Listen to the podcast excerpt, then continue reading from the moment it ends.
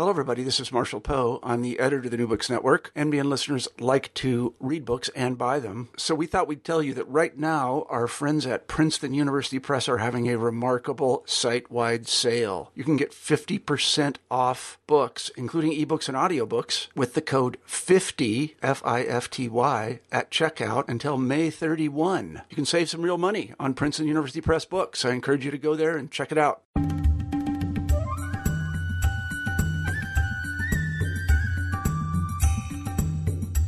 Hi there, and welcome to New Books in South Asian Studies. I'm your host, Ian Cook, and today we're talking about pipe politics, contested waters, embedded infrastructures of millennial Mumbai. The book is written by Lisa Bjorkman and is published by Duke University Press in 2015. Lisa is Assistant Professor of Urban and Public Affairs at the University of Louisville.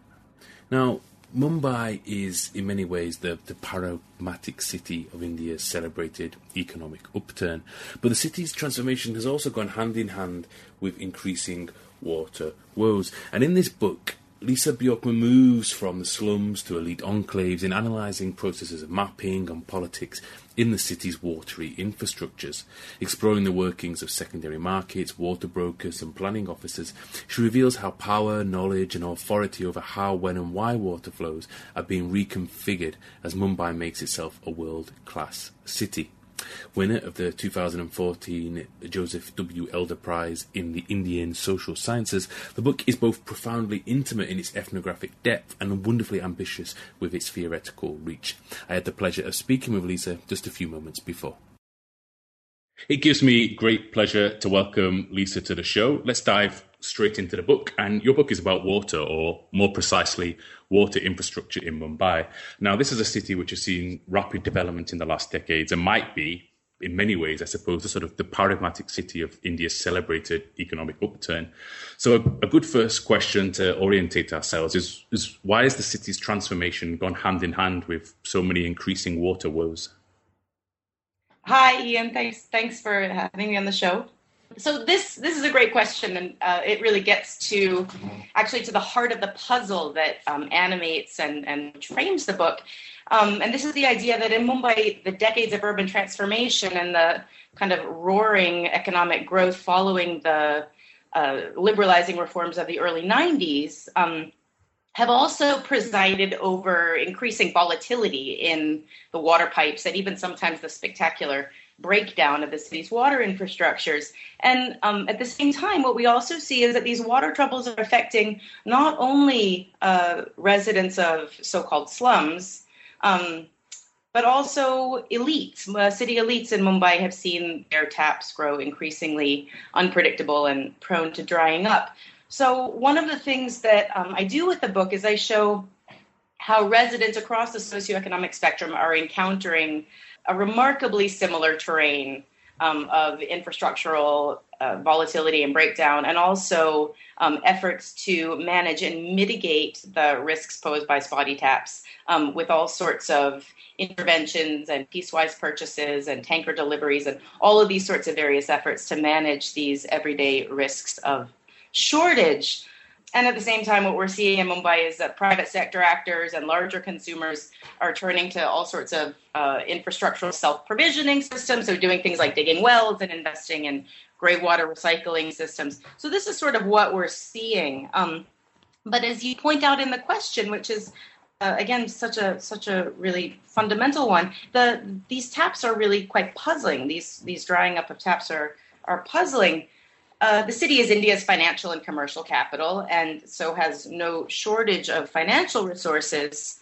Um, the city contributes some 6% of GDP in India, 40% of foreign trade.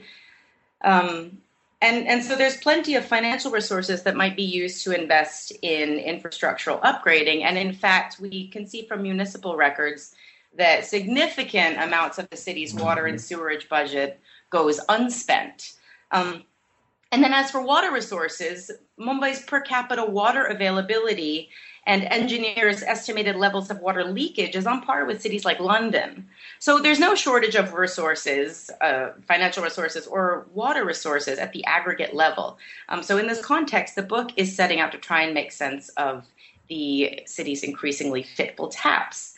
Um, and very broadly speaking, the book is about the encounter in the city of Mumbai between liberalizing market reforms and the city's water infrastructures.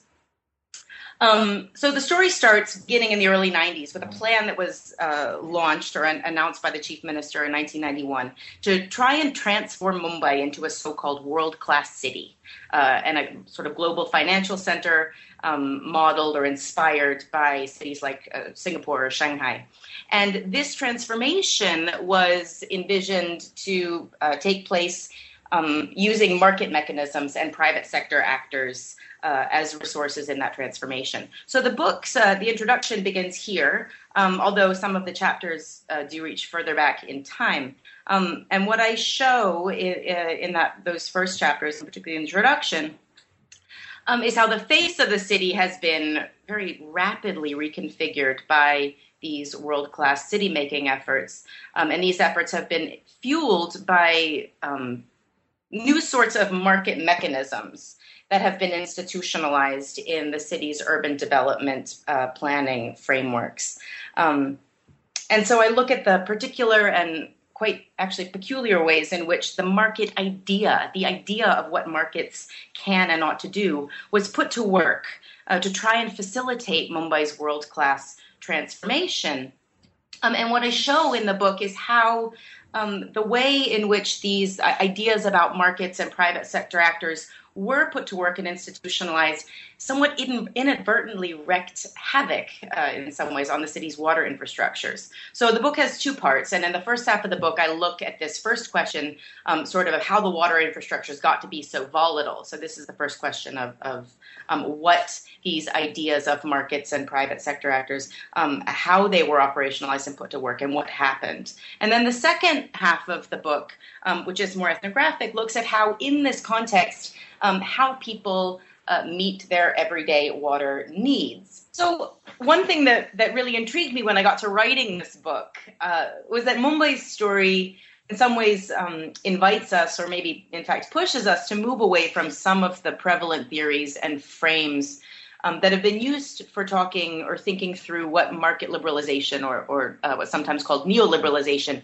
does in cities and to cities and to urban space. So, for instance, I'm thinking here of some of the um, Marxian approaches common uh, among critical urban geographers who are interested in thinking through how market liberalization reconfigures urban spaces and urban infrastructures in ways that might meet, uh, sorry, might uh, serve the needs of, of global business and and finance capital um, instead of meeting the needs of city residents, um, and particularly its lower income residents, who are sometimes described or theorized um, to be kind of cut off from networked infrastructures um, and pushed into slums. There's this theory that they're sort of cut off and pushed into slums where, without state services, people are forced to kind of fend for themselves. So, in stark contrast to this kind of thinking about what markets do in space, this, this sort of theory, one of the things that uh, quite quickly becomes apparent to Mumbai or in Mumbai is that the water pipes of gated enclaves and elite spaces and these sort of you know world class spaces are often just as volatile and unreliable as the infrastructures in so-called slums um, and popular neighborhoods. And and moreover, and this is one of the key findings of my research, and maybe we'll get into this later in the conversation. Um, one of the key findings is that well to do citizens and globally connected elites are negotiating a strikingly similar political and socio material terrain as so called slum dwellers in order to get water uh, and to negotiate the everyday risks of infrastructural breakdown. So, um, what I tried to do uh, in this book was, um, and, and, this is just a, one particular example, but what, what I was trying to do in this book was look rather than than theorize about what markets do. Um, you know, and then go looking for those effects in Mumbai. I was interested in how particular ideas about what markets and market mechanisms and private uh, private sector actors and states um, what they can do and what they ought to do, how these ideas themselves uh, were put to work in the city by various kinds of different actors in particular kinds of ways, um, as as maybe um, ideas about how to solve social and political problems or planning problems. So uh, rather than think about marketization as a theory uh, that explains sort of urban outcomes, um, I was looking at how this idea, in fact, became part of the political landscape itself in, in Mumbai, um, how these policy discourses uh, and ideas and, and, ideals were put to work um, in very particular and sometimes quite peculiar ways. So the first four chapters of the book, what I do is I, I explore the careers of four ideas, four kind of globally mobile policy discourses. Um, and so these are the first chapter deals with the the arc of debate over the idea of privatization and what can and ought to be done um, in terms of enlisting private sector actors and resources in uh, the allocation and distribution of municipal resources, like water, for instance. So I look at the way that the privatization debates in the 80s and 90s played out in Mumbai, and that arc is is really interesting. Mumbai is not is not a story. It's not a privatization story. Um, we Mumbai sort of weathers the privatization debate years uh, with its municipal infrastructure is still squarely in the hands of um, of city government. So this is the first chapter, and then the second chapter deals with the idea of the market. Um, and I look at how the the sort of fantasy about what the market mechanism could do and how it could be enlisted in resolving sort of long-standing conflicts uh, around acquisition of land for public purposes and development planning purposes. How this sort of market idea um, sort of presented itself as a as a possible solution to to enabling um, this transformation. Um, and then the the third chapter looks at the idea, another sort of globally mobile idea um, of, of world classness or the world class city or the global city, um, not as a theoretical or descriptive or analytical category, but in fact as a political um, uh, strategy or a political idea that took on a life and was, and was institutionalized and operationalized. Um, and then the fourth chapter looks at the career of the idea of slum.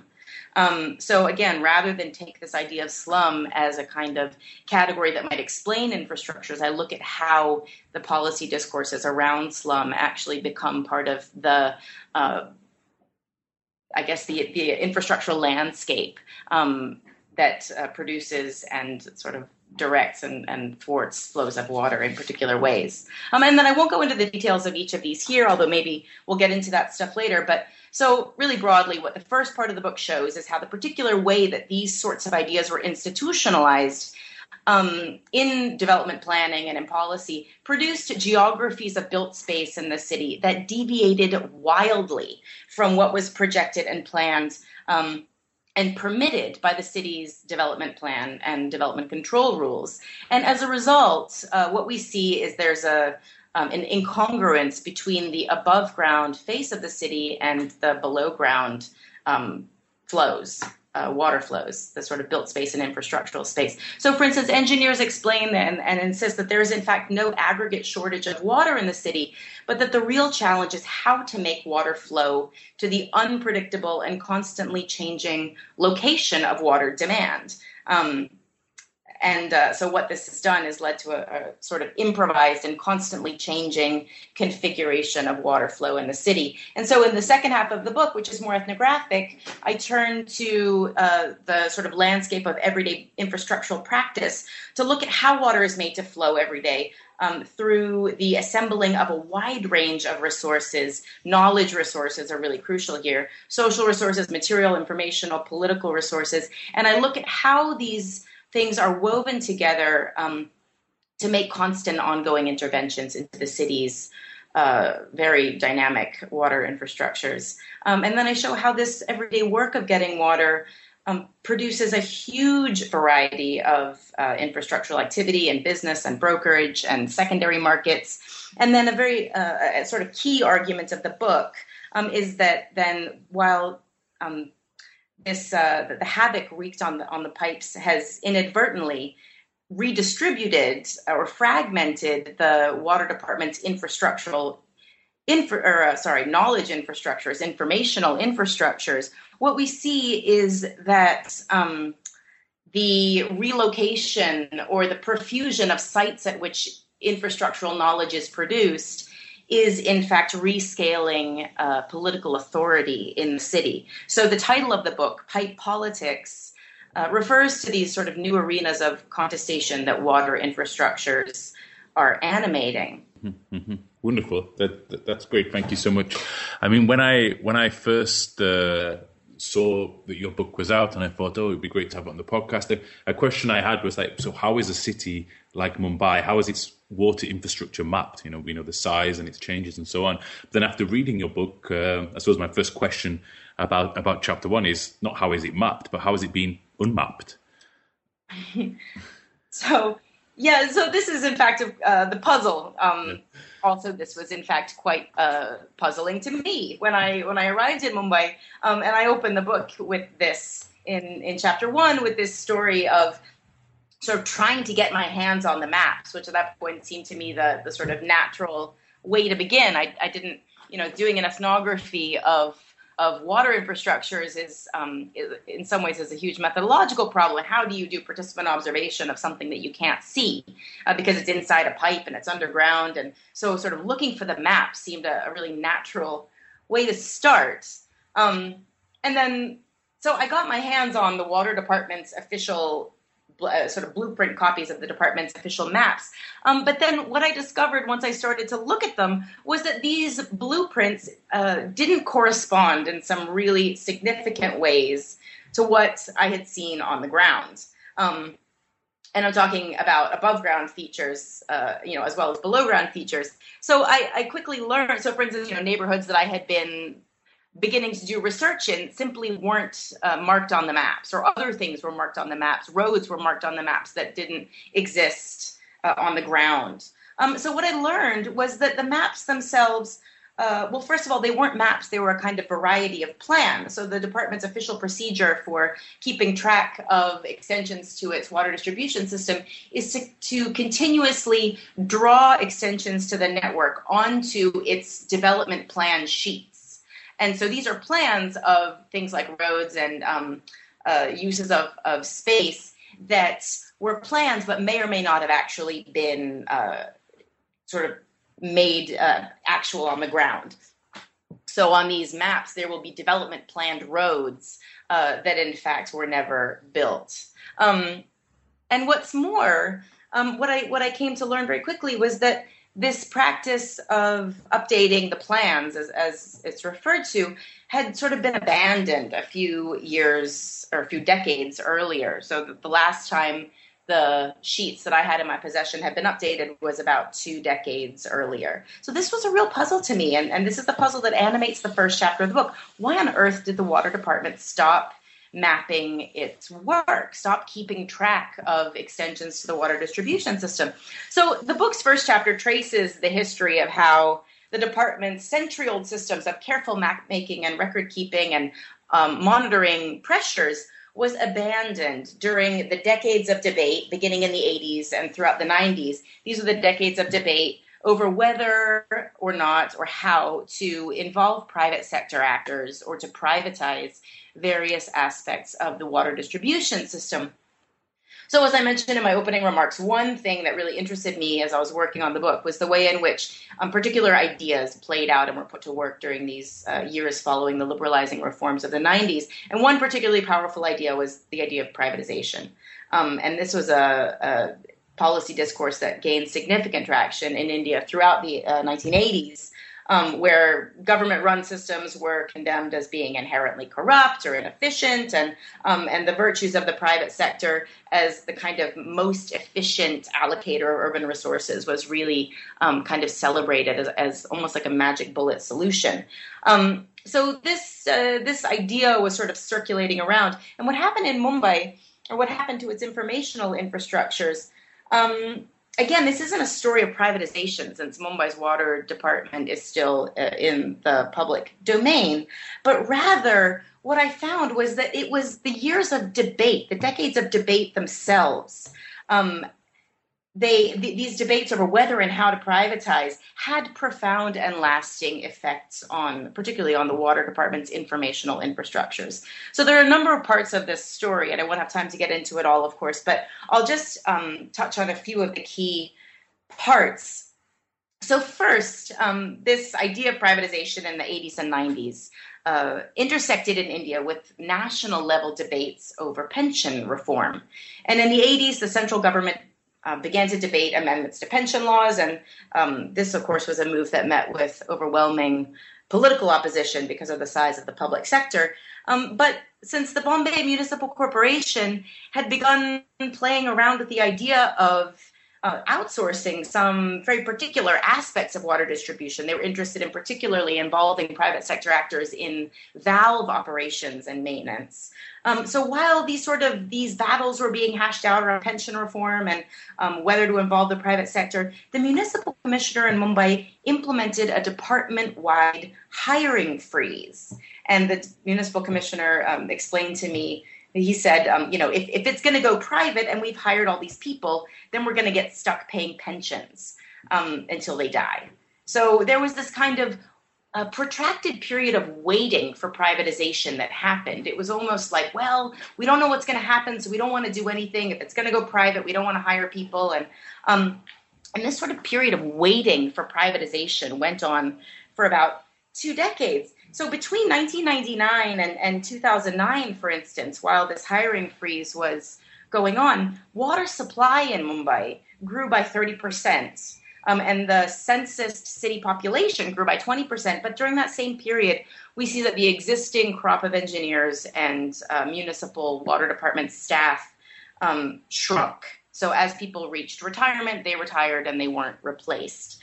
So, in this context of a shrinking staff and a growing and expanding system um, and city, uh, in this context, existing staff, engineering and laboring staff, was increasingly and kind of piecemeal, in a piecemeal fashion, shifted or moved away from uh, less immediately pressing tasks, uh, things like maintaining the, the maps and the, sort of mapping and surveying the distribution network. So these were sort of things that were longer sighted projects. Um, and as the crop of engineers shrunk, it was it was uh, these were sort of fell lower and lower on the list of, of prioritized things to do.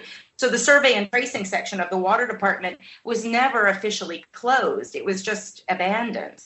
Um, and as the water department stopped recording and mapping extensions and changes to the distribution network, this information about where pipes are and which side of the road got expanded and where the pipe is under the road, this information became increasingly dispersed and decentralized and was often housed in the minds of particular members of the water department staff itself who remembered the laying of a distribution main or who had worked on, you know, a maintenance staff person who had worked on a particular pipe or valve.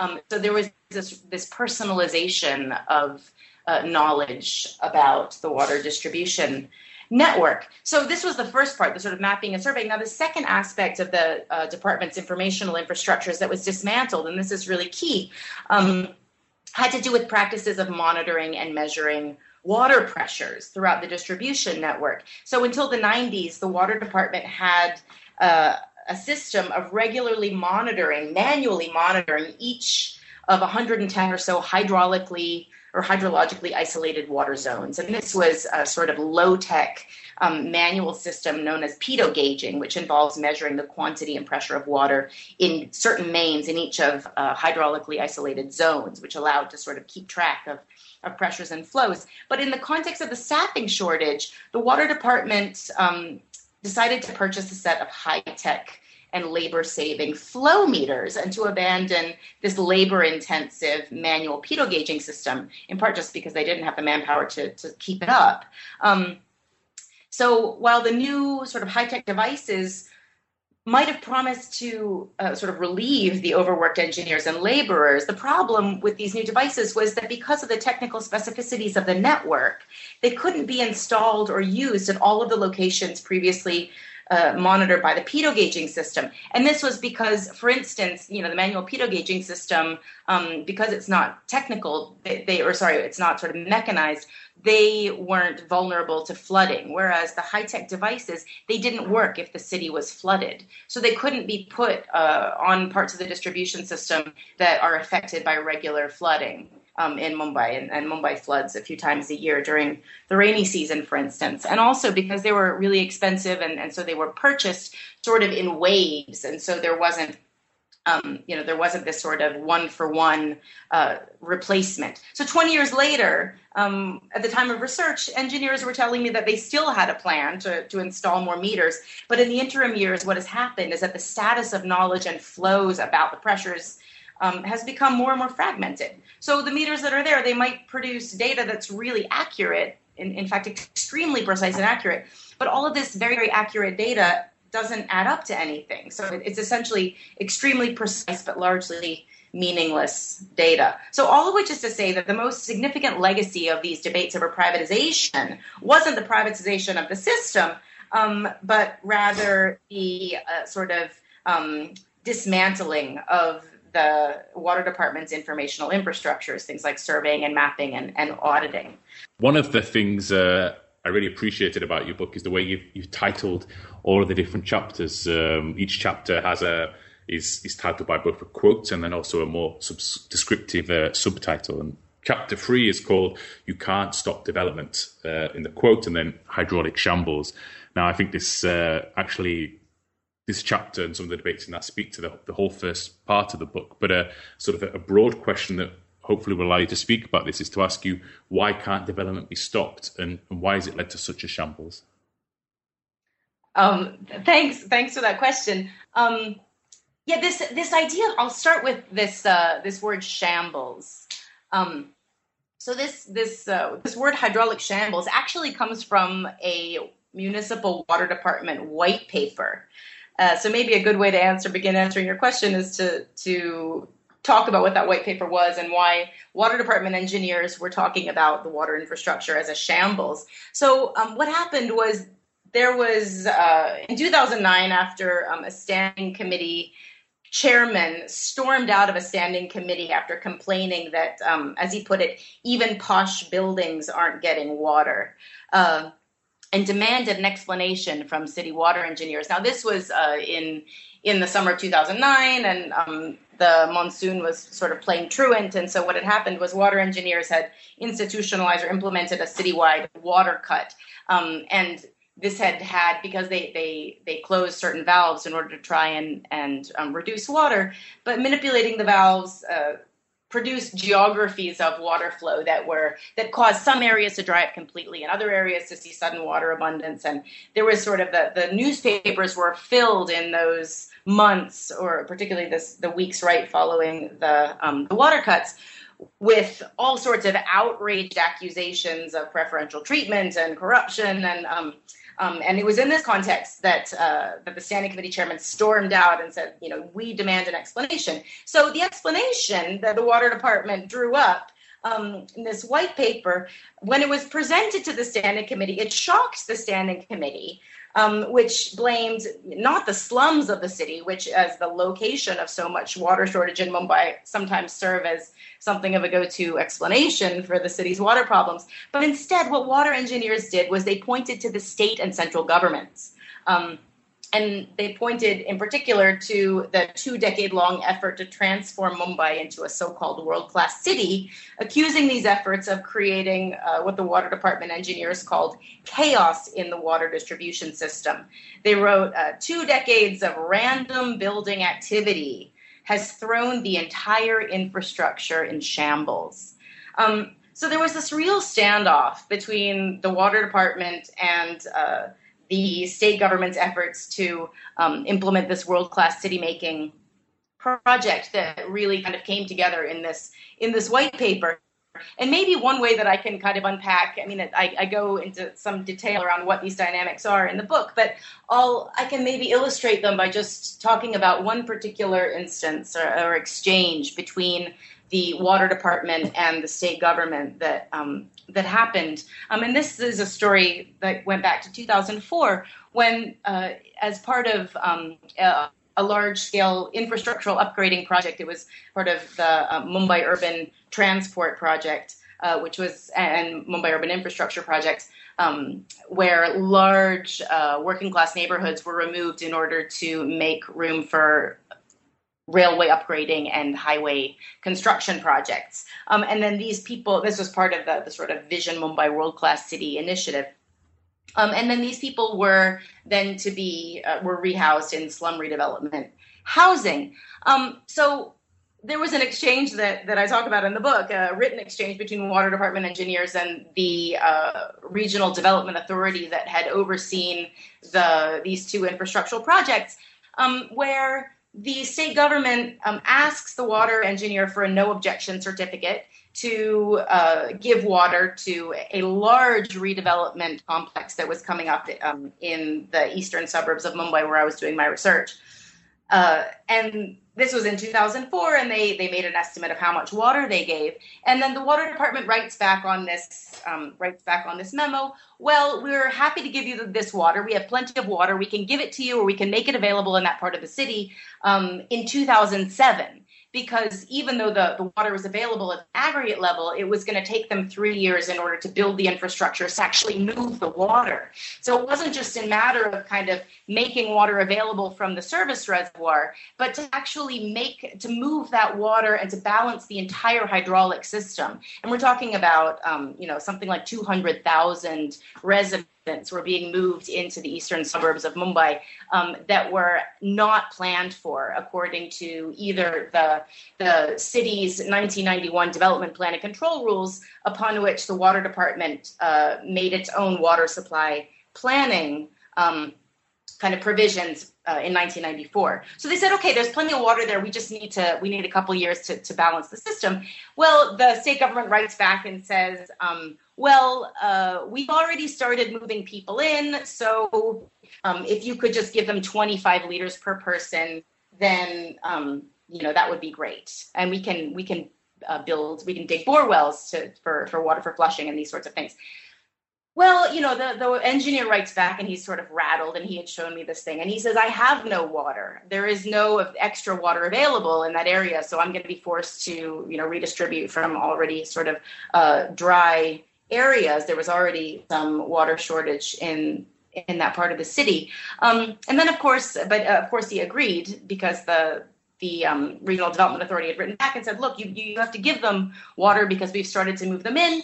And if you don't give them water, then um, the elected councilors are going to be sitting on your head. You know, you're these are these are uh, people who have been allotted to live there, and you're the water department, so you have to give them water. So the engineers were really caught in the middle, and so this is the kind of anger that comes through in this white paper, and that's what they did. They had to sort of tweak and retweak the system in order to redistribute available resources until uh, the sort of system as a whole could be rebalanced in order to make those additional provisions um, available um, which they were made available in 2007 on, on, schedule, as the engineers had said. But in the meantime, um, the local water department staff had to kind of tweak and retweak the system, uh, rationing its locally available resources. Um, so this was what they refer to when they talk about the entire infrastructure has been thrown in shambles. So one local water engineer in, in uh, the East ward where I studied talked about how um,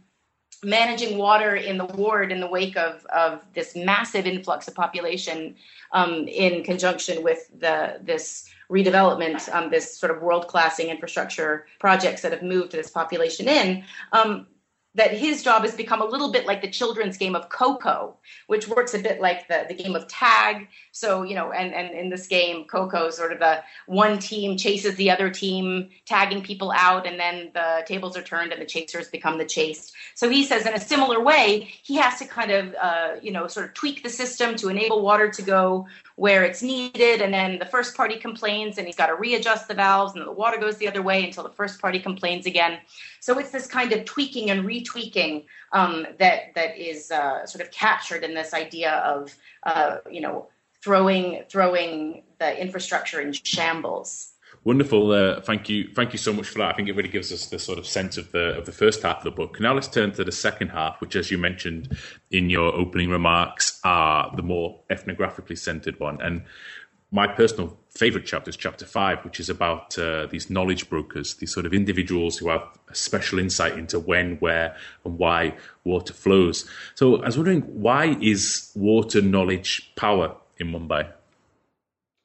Um, thanks for this question, Ian. I'm, I'm really happy to hear you like this chapter because it's also one of my favorites, and it's um, it's also where some of my newer uh, thinking and research has been heading. So I'm excited to talk about it. Um, so as I mentioned, you know, the, the department's sort of formal informational infrastructures have been dismantled in the ways that I described, but the this hasn't resulted in less knowledge, but what it's done is it's um, resulted in the profusion and diversification, maybe, of the sites where knowledge is produced. Um, and it's also sort of changed up the ways in which knowledge circulates and moves, um, and also the uses to which knowledge can be put.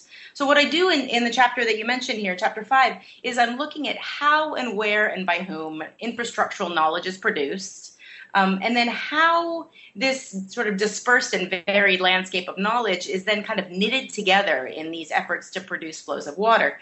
Um, so, what happens in this chapter is I introduce a range of characters. Uh, and I look at the kinds of infrastructural knowledge and expertise that they wield. So, for instance, I'll just go through some of them because it, it's important to get a sense of who these these uh, characters are. So, I, I look first at ward level engineers. So, we talk about you know the sort of dismantling of central uh, informational infrastructures, but what happens at the ward level? And what we find is that at the ward level, I look at um, what I call private maps.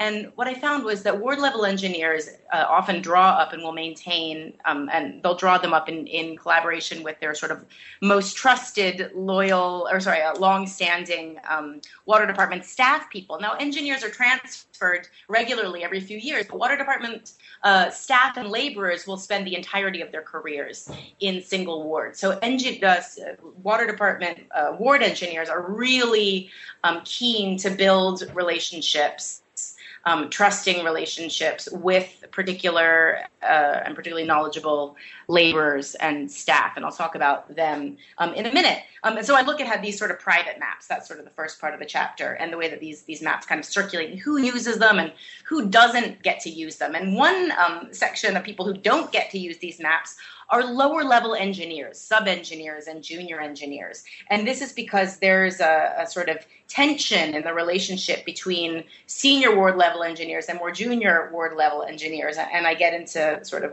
you know what those tensions are about. Um, uh, eh, maybe I could talk about that in a minute. But but so sub engineers and junior engineers they don't have access to these kinds of private maps that uh, senior engineers will draw up. Um, but what they do have is access to. They work in a, in much more localized uh, spaces within the ward. So. Um, the assistant engineer will be sort of responsible for the entire uh, M East ward. So Mumbai is made up of 24 uh, administrative wards, districts, and I worked in one, the M East ward. So the assistant engineer is in charge of that. Um, the whole ward level sub engineers and junior engineers will be tasked with sort of monitoring pressures and flows and new connections and things in in smaller areas so they are forging um, connections and relationships and producing knowledge in conjunction with conversations with people and residents in the neighborhoods and social workers and political actors and things. So, for instance, there's one uh, junior engineer that I talk about in that chapter who talks about how um, he's always kind of uh, try, like you know in this context of tweaking and retweaking the valves that I talked about. Now the valve operators um, are the are the the fellas that actually and they're all men um, who actually do those valve manipulations. So even if it's an engineer who decides this or that valve ought to be tweaked, it's actually the valve operator who works with the valve, with his hands, with the you know the the key, the valve key, um, who actually knows where the valve is and which direction it needs to be turned, and um, you know how many of the rings on the valve might be worn and, and do nothing at first. And so there's a really kind of embodied and intimate knowledge that these valve operators have. Um, and the sub engineers and junior engineers don't have that particular knowledge. And I talk about this um, this one incident where a, a, junior engineer is describing to me how he knows if um, a valve has been manipulated. Um, he says that, well, there's certain valves that sometimes are, are manipulated, maybe unofficially, and he has no idea if it's manipulated unofficially by a valve operator or unofficially by some other local actors who figured out how to, you know, stick some other kind of key in there and manipulate the valve. But all he knows is that sometimes there are certain valves that get switched around. And I said, Well, how do you know? And he says, Well, I just go and I ask around. He says, It's my job to know. I go into the neighborhood and I ask around a little bit. Um, and he says, and this is really interesting. He says nobody will ever admit that there's um, that they're getting plenty of water, but I can tell by the way and extent of their uh, responses whether the valve has been manipulated. He says, you know, um, if they complain a lot, then I know the valve has been manipulated. If they say, well, we're always having trouble, just a tiny, tiny trickle of water has come, then I know that the valve has been fine. So in the case of a lot of complaints, he knows to take the valve operator go and to go out and, and readjust the valve. So this is the kind of intimate information that junior engineers will um, forge and uh, wield um, in conversation with sort of local neighborhood leaders and community uh, actors and these kinds of things. So I've talked a little bit already about the, the valve operators. Um, you know, there's an incident I talked about in that chapter where uh, in the absence of maps, there's a leakage, a massive leakage that uh, the engineers are um, trying to pinpoint the origins of, and they can't tell if it's a sewerage leak or if it's a water leak um, because th- there's no sign on any of their uh, maps. Um, and nobody has any personal knowledge of there being a, va- or a water pipe below that road. Um, so they, they don't know what to make of this sort of, you know, sudden surges of water that keep flooding up uh, the cracks of the con- or along the sort of edge of the concrete road. So what they do is they finally bring the valve operator who knows the distribution system, and he knows well if it is a if it is a pipe down there, um, then if we manipulate these particular valves, then it will either open up or close um, the distribution network that would, uh, in theory, supply that section. So using that knowledge, he's able, they're able to sort of pinpoint the origin of the leak, which did turn out to be um, not a sewage leak, but a water pipe leak. And so this is a, an example of uh, the way in which this this knowledge is sort of leveraged. Um, so this is the, the, the, sort of formal staff. And then I also look in that chapter at sort of non-department actors. So we look at um, this character called the plumber. Um, and these are these are people who figure um, sort of quite prominently. There there is a sort of institutionalized role for the licensed plumber in uh, drawing up plans and proposals for new connections. But in practice, this word is rather euphemistic because most of the most of the so-called plumbers are not licensed. They're they're kind of brokers who uh, work to um, sort of assemble and uh, help to get documents for new connections passed and approved in a context where the policy frameworks that enable or might enable uh, new connections or any kind of water work to be done, particularly in low-income neighborhoods, might um, might be contradictory or opaque, or in, in some cases in Mumbai, um, they, there actually might not be any existing policy framework through which particular uh, residents of the city might uh, make a claim to access the municipal water distribution system, or there might be sort of contradictory policy frameworks.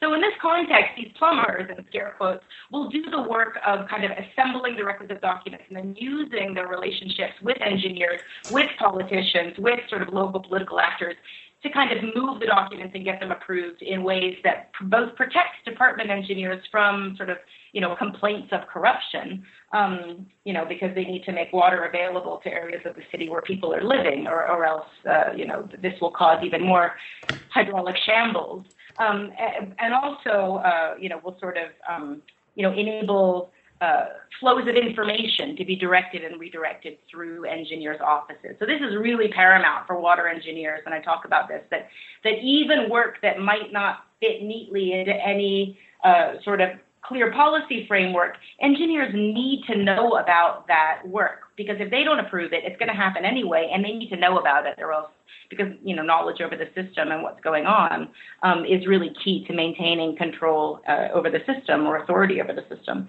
So this is kind of what plumbers do, and then we've got other kinds of workers. We've got local social workers. Um, oh, I'll just back up and say that one of the valve operators, or sorry, one of the plumbers that I focus on in that chapter is a uh, his knowledge comes from growing up in the neighborhood where he works, and also because he's a childhood friend of one of the key valve operators who also grew up in that neighborhood. So there's this really interesting way in which you know sort of local knowledge is produced over years of working with and on the pipes, and through relationships, social relationships, you know, kinship, fictive kinship, uh, just friendship. Um, among these actors that, that are sort of enlisted. And then we've got um, you know, local social workers. We see one social worker through whose office all applications for new connections will be passed, and then he maintains relationships with one plumber, and then um, he's got relationships both with the municipal councillor from one political party as well as the par- uh, member of parliament who's from the rival political party. So this sort of local social worker is a key um, sort of he brokers uh, sort of knowledge and, and social relationality among all of these sorts of things. Um, so I'll just wrap up by saying that um, the everyday work you asked about, you know, why is knowledge power? The everyday infrastructural work of getting water uh, involves pulling together these bits and fragments of knowledge and expertise in these efforts to produce water. So, in order to make water flow, what we'll see is um, a particular. Uh, so, there's one story I talk about where there's a housing society secretary who, um, in one of these slum redevelopment buildings, and it's a cluster of building, about 70 buildings, and I had learned that they had recently had a an additional um, connection uh, made to their to their building, and I was interested. Well, I, like, how did they do that? There's 70 buildings. How come they get an extra connection? And what I learned was that there was no fewer than eight different characters who had been kind of assembled and knit together. So there was um, the secretary, the secretary's brother, um, who was the driver for a, a politician, and then so there was the the driver, the brother, um, or sorry, the driver, the party, and then uh, another rival party uh, counselor, and then there was the water engineer and the plumber. Anyway, like this, you can see that all of these actors need to be knitted together and assembled. And the key thing, and this is where we get into the idea of, of, of politics, um, is that sometimes the desires or interests, if we want to use that word, or, or sort of pressures on these different characters will pull in opposite directions. So, you know, there might be, as I mentioned before, tensions between the sub engineer and the assistant engineer, or between a plumber and an engineer, or like the who operate at different scales, or have different kind of, you know, answers or, or imperatives to which they're answerable.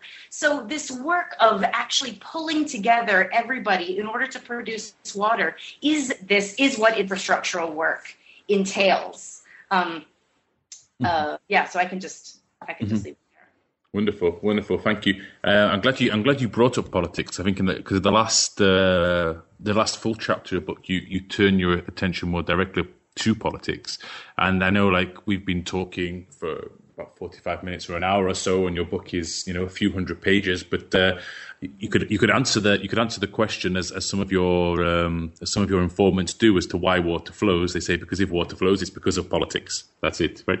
So um, why do people say this? Why do people so often say, "Oh, water flows because of politics"? Um, as yeah, I'm I'm an ethnographer, and and so my, my sort of go to my go to answer is when somebody asks me a question, I answer with a story. Um, and in this case, it's really easy because I could just tell the story about who said that, uh, and and that actually will sort of maybe gesture towards some of this terrain. Um, so this quote, "When water comes." Because of politics. This was uh, a line that was given to me um, where from a woman in a in a neighborhood that had, in um, the wake of the commissioning of a new pumping station, there was a, a, bunch of new initiatives that happened in the winter of 2009. There was a change in the water supply timings and the commissioning of a, a huge below ground suction tank and pumping station. And when that pumping station was commissioned, water kind of went nuts so suddenly, you know, that there was areas that dried up completely and inexplicably, whereas in other areas, water pressures became so strong that you know the local residents were having a hard time sort of keeping their hoses on the taps, and they were sort of bursting off and creating spontaneous fountains and things like this. So every it was sort of went haywire, and and this animated this. Um, kind of rumor mill of trying to figure out what was going on, who was responsible, who and what was responsible. Um, and so this is a lot of, uh, you know, I have a, a, a, a chapter on on corruption, and, and I, I, talk, I look at sort of what um, what talking about corruption does. And, and, what I argue in that chapter is that this sort of corruption talk is a way of sort of making sense of the volatile appearances and disappearances of water in a particular way. So this is what was going on when this woman, you know, was was making this explanation.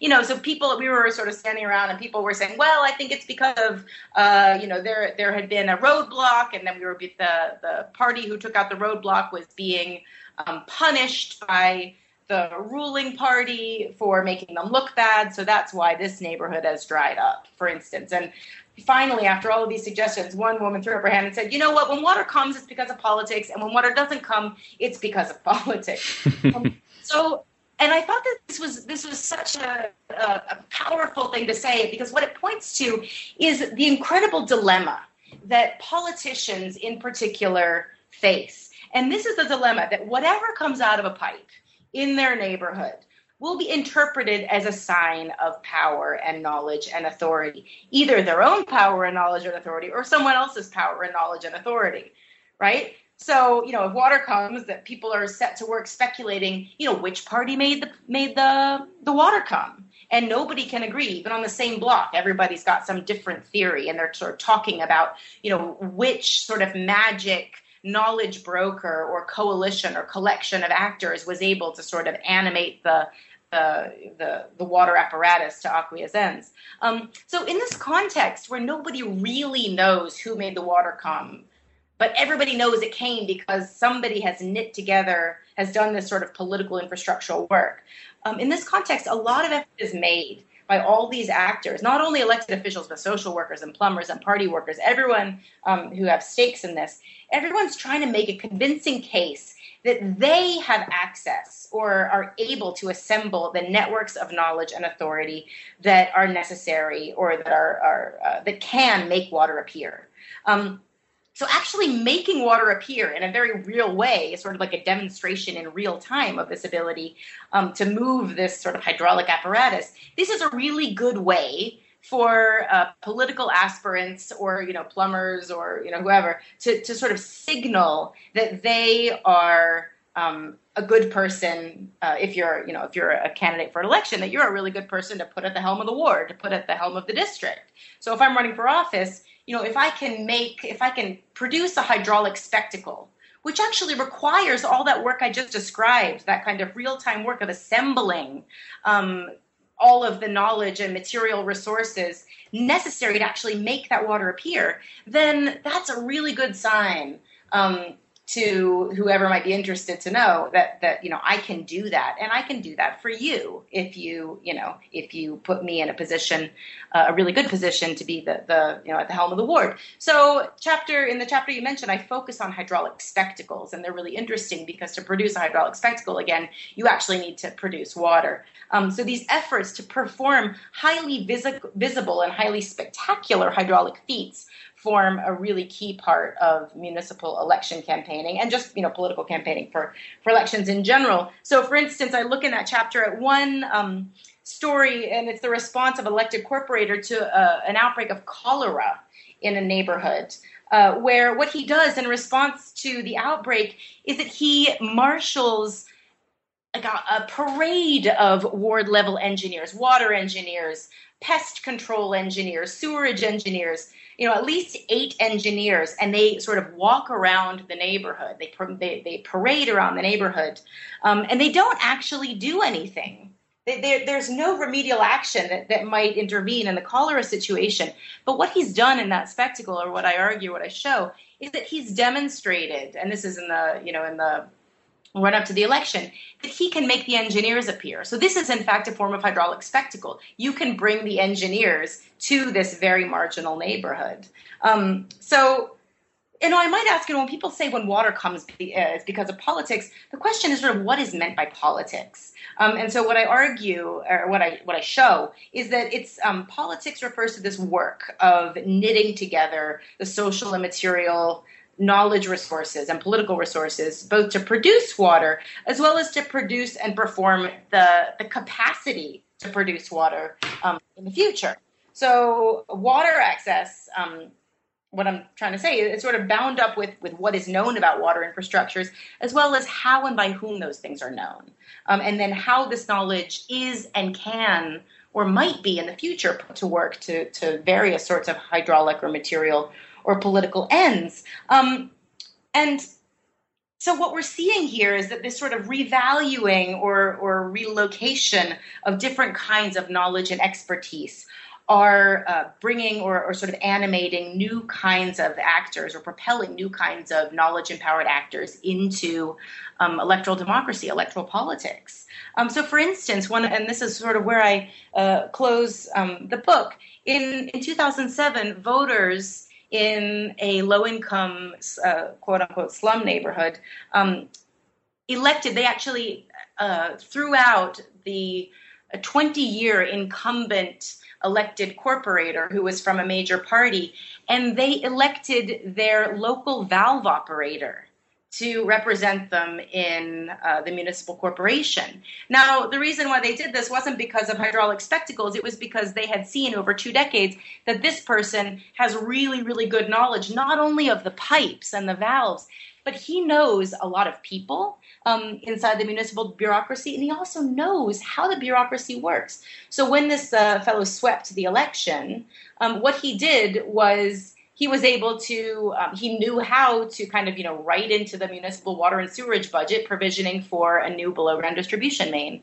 He knew how to get a slew of new metered water connections approved. He was able to get municipal uh, funding for a new health dispensary um, new sort of the sewerage drainage all sorts of things. Now so so the point here is that this isn't kind of like a politics of clientelism or patronage. This is in fact um, voters electing somebody who know how to bring municipal resources to bear on their neighborhoods infrastructures and the political ends and the infrastructural ends to which this knowledge is being put um, diverge sometimes quite wildly from that which is envisioned by the sort of uh, world class fantasies of um, you know that sort of elite driven fantasies about turning the city into mumbai so for instance that neighborhood isn't being brought under some kind of slum rehabilitation scheme that would rehouse its residents uh, in tenements uh, and sort of densify the neighborhood, but in fact is seeing the revitalization of um, not only of the neighborhood and its infrastructures, but of public life.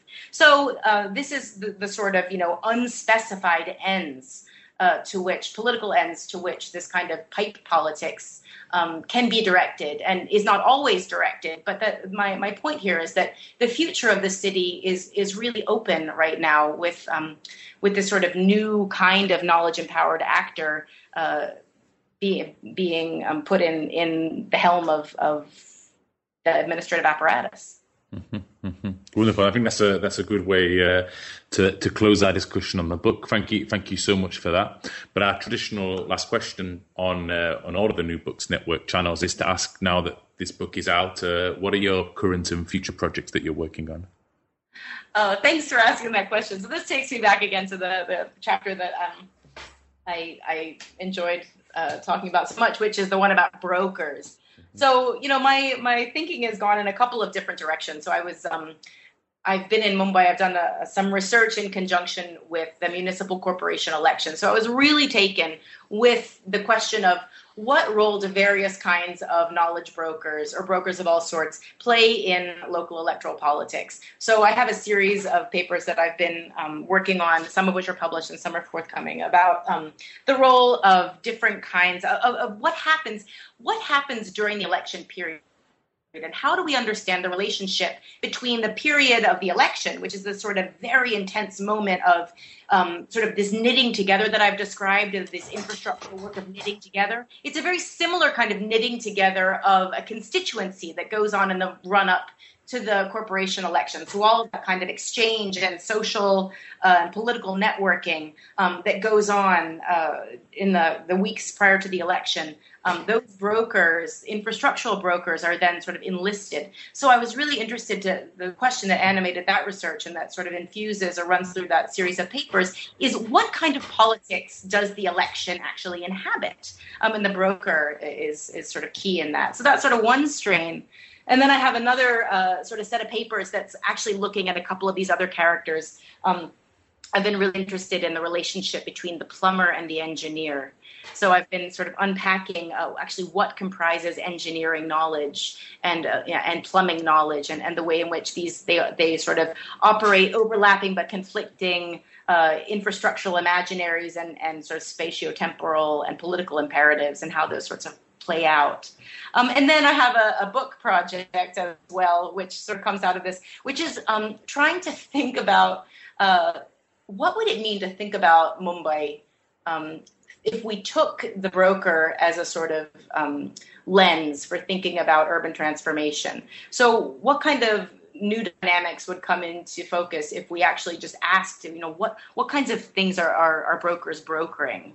Um, what is being brokered by all of these brokers? What sorts of new openings are in need of brokering? Um, like I've looked at with water, what are the other sorts of new domains, material domains, political, informational, uh, that that into which sort of these new kinds of actors, knowledge empowered actors, are um, either inserting themselves or are suddenly finding that they, uh, you know, people who have characters already have value or knowledge are finding that their knowledge is suddenly really valuable. So, like our valve operator who suddenly finds that his knowledge is incredibly important and valuable. What other kinds of knowledge in the city is suddenly highly valuable and is opening up new kinds of political and, and uh, poss- other sorts of possibilities?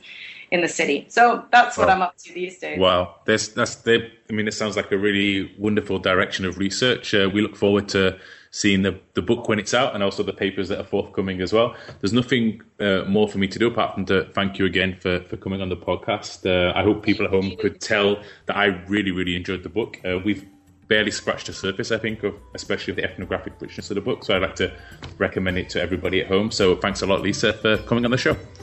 Thank you, Ian. Thanks so much for downloading the New Books in South Asian Studies podcast. I've been your host, Ian Cook, and today we've been talking about Pipe Politics Contested Waters by Lisa Bjorkman.